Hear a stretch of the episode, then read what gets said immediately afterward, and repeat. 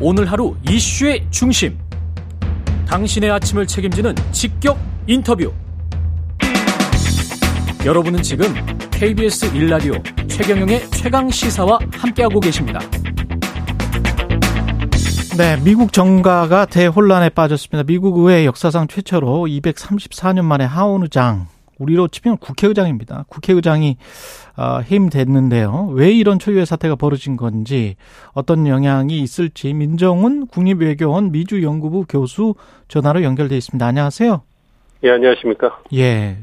제가 맞습니까? 헌정사상 초유입니까? 미국 헌정사상? 예, 그렇습니다. 이게 너무 저도 미국을 연구하는 사람으로서 너무 당황스러워서 예, 그 제, 제 눈을 믿을 수가 없었는데요. 예. 사실 그 강경파 8명이 주도를 한 겁니까? 그러면 미국 하원 전체를?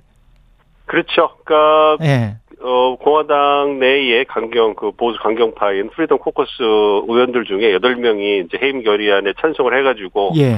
어, 발단이 된 건데요.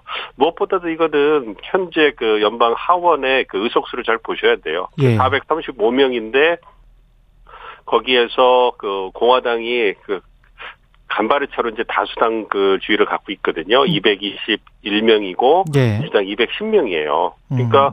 뭐 해임 결의안이나 법안을 통실하면 단순 과반이 필요한데 218표가 필요하거든요. 예. 그러니까 221명이니까 몇 표가 남지가 않는 상황이에요. 그 음. 그 과반을 충족하려면 예. 그러니까 어 다섯 명에서 열 명의 반란표만 가지고도 당론을 뒤집을 수 있는 그런 결과가 나올 수 있는 것이죠. 거기에다가 어 해임 결의안 같은 경우에는 잘 아시는 것처럼 케빈 메카시 하원 의장이 취임할 때좀 어, 고통을 겪었잖아요. 예, 그래서 그렇죠. 그러면서 어, 당내 강경파하고 협상을 해서 이제 해임 결의안을 과거와는 다르게 한 명 의원이 발의할 수 있도록 그렇게 이제 그 규칙을 개정해 놨거든요. 아. 그러한 제도적인 그런 개정과 그리고 또 의석수의 분포 이런 것들이 결합이 됐고 여기에 조용히 민주당이 찬성표를 던짐으로써 이러한 그 초유의 결과가 만들어졌다고 생각하고 있습니다. 근데 민주당은 조용히 찬성표를 던질 이유가 있었을까요? 어떻게 생각하세요?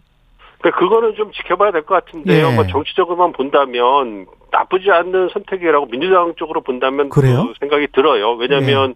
지금 박빙으로 그 하원의 심겨루기를 하고 있고 예. 그리고 그런 상황에서 어쨌든 그 이번 사태의 발달은 공화당에 있잖아요. 예. 그러니까 공화당이 책임을 미루고 음. 그리고 키브 메카시 의장이 생각보다 중도 성향이긴 한데 음. 나름대로 당내 장악력도 약하고 아. 하원에서 보여준 리더십이 그렇게 좋지가 않았어요. 그러니까 미국 정가에서의 평가가 그렇게 긍정적이 않은 상황이었거든요. 예. 그러니까 그러한 평가를 받는 의장을 공화당을 빌미로 해서 조용히 찬성하는 것은 나쁜 상황은 아니었다 생각을 하고요. 여기에다가 음. 바이든 대통령이 어 차남인 헌터 바이든 그러한 스캔들로 예, 인해 가지고 예. 굉장히 곤욕을 겪고 있고 또 케빈 메카시 의장이 바이든 대통령 탄핵 조사를 갖다가 승인을 했단 말이에요. 아, 뭐 그런 부분에서 예. 이제 정치적으로 국면 전환용이 있을 것이고 이런 강, 강경한 모습을 보임을 해가지고 민주당이 어떤 그 지지 지지층을 결집할 수 있는 상황도 만들 수 있을 것이고요. 어쨌든 하원 의장이 해임되는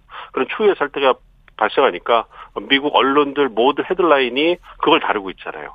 그러니까 그런 부분을 본다면 예. 국면 전환용으로는 뭐 굉장히 좀 그 쓸모 있는 유용한 카드가 아니었나 생각하고 있습니다. 아, 근데 이게 공화당 내분을 최대한 이용을 한 것 같은데 나중에 이제 예산안이랄지 뭐 이런 것들 지금 당장 우크라이나 전쟁 지원과 관련해서도 원래 빼놨었잖아요. 메카시 의장 같은 경우도.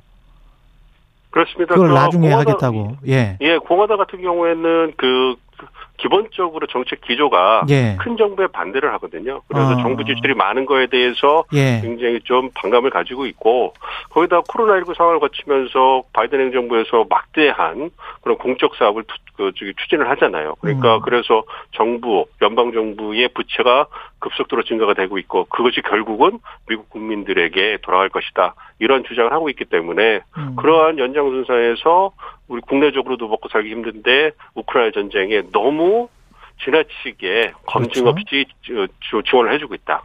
이런 부분에 대해서는 뭐 신중해야 된다 이런 입장이거든요. 그래서 공화당이 기본적으로 우크라이나 전쟁을 지원, 우크라이나 지원하는 거에 대해서는 전반적으로 찬스하고 있는데 예산을 갖다가 투여하는 거에 대해서는 보다 신중하고 또 명확하게 해야 된다 이런 입장이거든요. 뭐 그러한데 광, 그 공화당 강경 파 입장은 거의 더 나가가지고 국내 문제에 집중하고 우크라이나 전, 그 지원은 굉장히 좀 축소해야 된다 이런 입장이기 때문에 그런 입장을 고려해가지고 그 메카시 의장이 그 우크라이나 예산은 뺄, 뺄 수밖에 없는 그런 상황이 도래한 거죠.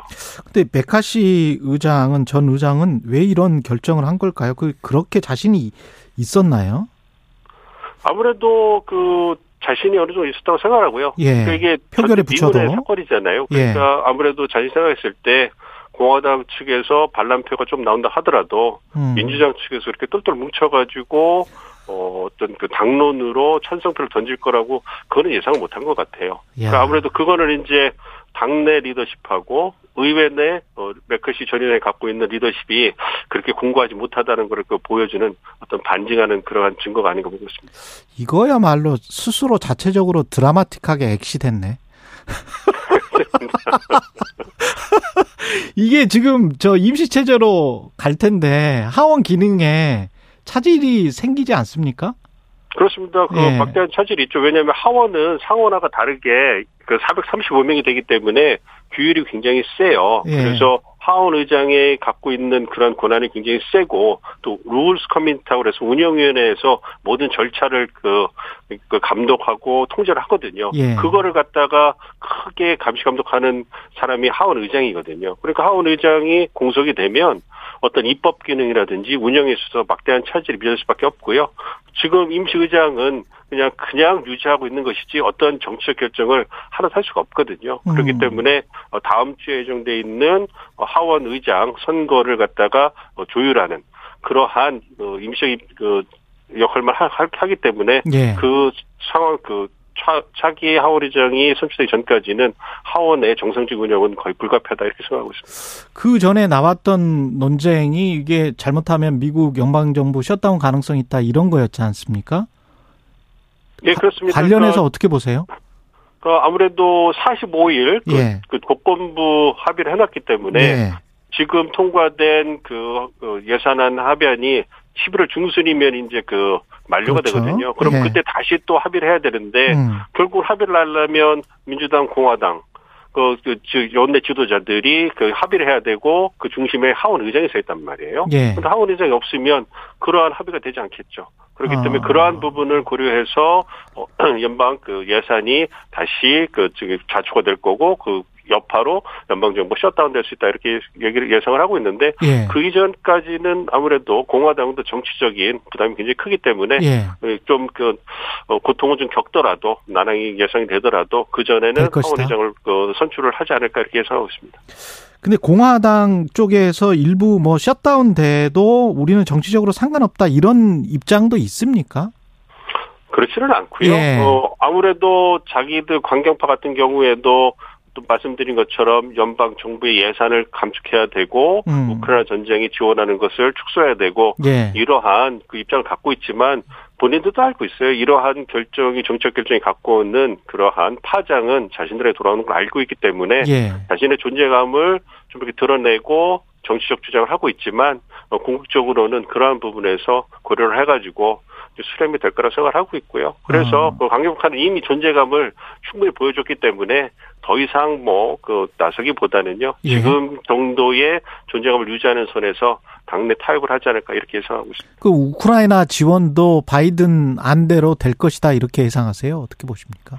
그 지켜봐야 될 것 같습니다. 아무래도 아, 하원 의장이 누가 될 건가를 봐야 될 거고요. 음. 그 부분에서 굉장히 공화당 내 입장이 갈라져 있고 어, 우크라이나 우크라이나 전쟁을 지원하는 부분에 대해서 공화당에서 어떠한 의견이 또 부상이 되고 있냐면 우크라이나 전쟁에 미국이 국력을 투사하기 때문에 중국 경제가 약해진다라는 그러한 아, 주장이 굉장히 되고 있어요. 네, 그렇기 때문에 국내적으로 미국 국경을 강화해야 된다. 여기에 중국 경제를 위해서 국력을 우크라이나에서 중국으로 더 투사해야 된다. 이런 부분의 의견이 좀 그 중첩되고 있기 때문에 어. 이러한 부분들이 어떻게 당론으로 결정될지는 좀 지켜봐야 되는 상황입니다. 만약에 그때 예산이 좀 감축되거나 아니면 지원을 뭐 거의 안 한다거나 이렇게 되면 그러면 우크라이나 전쟁 같은 경우는 어, 미, 유럽 쪽에서도 그렇고 좀 굉장히 난관에 봉착하게 되는 것 같습니다. 우크라이나 입장에선.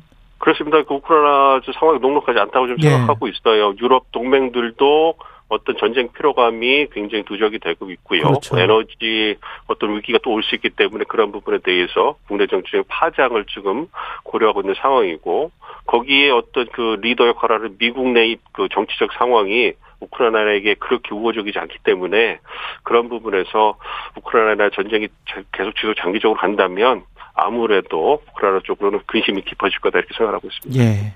다음 주 11일에 후임자를 선출할 예정인데 대한 인물 누가 있을까요?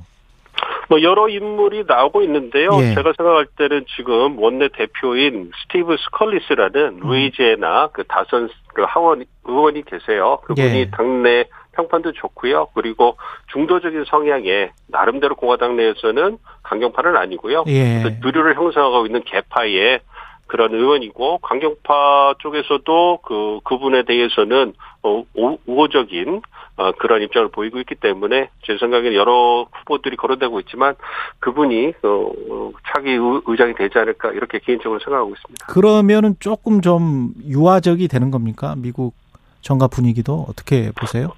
뭐 그렇지는 않을 거고요. 그렇지는. 양가, 예, 양가가 워낙 심하기 때문에 예. 그런 부분에서 그러니까 어느 사람이 의장이 되더라도 예. 정도의 차이가 좀 있을 뿐이지 예. 어떤 민주당과 공화당의 어떤 힘격이라든지 어떤 정책적인 다름은 계속 지속이 될 거고요.